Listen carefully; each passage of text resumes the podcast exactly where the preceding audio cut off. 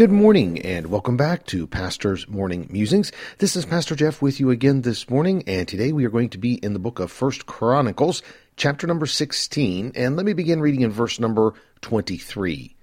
Sing unto the Lord, all the earth. Show forth from day to day his salvation. Declare his glory among the heathen, and his marvelous works among all nations. For great is the Lord, and greatly to be praised. He also is to be feared above all gods. For all the gods of the earth are idols, but the Lord made the heavens. Glory and honor are in his presence, strength and gladness are in his place. Give unto the Lord, ye kindreds of the people, give unto the Lord glory and strength. Give unto the Lord the glory due unto his name. Bring an offering and come before him. Worship the Lord in the beauty of holiness. David has now finally brought the Ark of God back to Israel.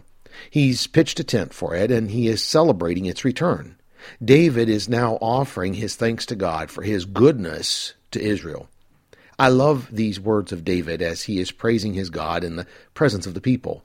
David is, in a way, instructing the people through his praise of God. He tells them first to sing, sing unto the Lord. Then he states to show forth the Lord's salvation from day to day. I believe that is living daily, showing those around them the great salvation of God by their dedication and their obedience to Him. David said, Declare His glory. To the nation of Israel, God's people, their brethren? No, to the heathen, David said. That is, everywhere they would walk on a daily basis, they were to show forth the glory of God. Why did David say that this should be done by each of God's people individually? Well, in verse 25, David states, For great is the Lord, and greatly to be praised. He also is to be feared above all gods. David said that God is the final authority in this world. There may be many gods that man has set up, but God is above them all, and thus he is the final authority in all of this life. I love what David says next. This is where God stopped me for a minute this morning. Verse 27 Glory and honor are in his presence, strength and gladness are in his place. David was standing in the tent where the ark of God was brought. The ark was a symbol of the presence of God being with the people of Israel. David said that it was in the presence of God, in his place, that some amazing things could be seen and experienced. Glory and strength belong to God, David said in verse number 28. David said that they were to be given to him.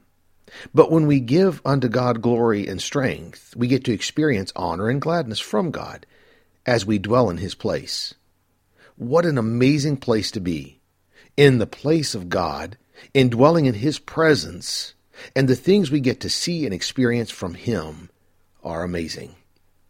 So let me leave you with this one last thought for today to be good to all who come your way, for when you meet, may be a difficulty seat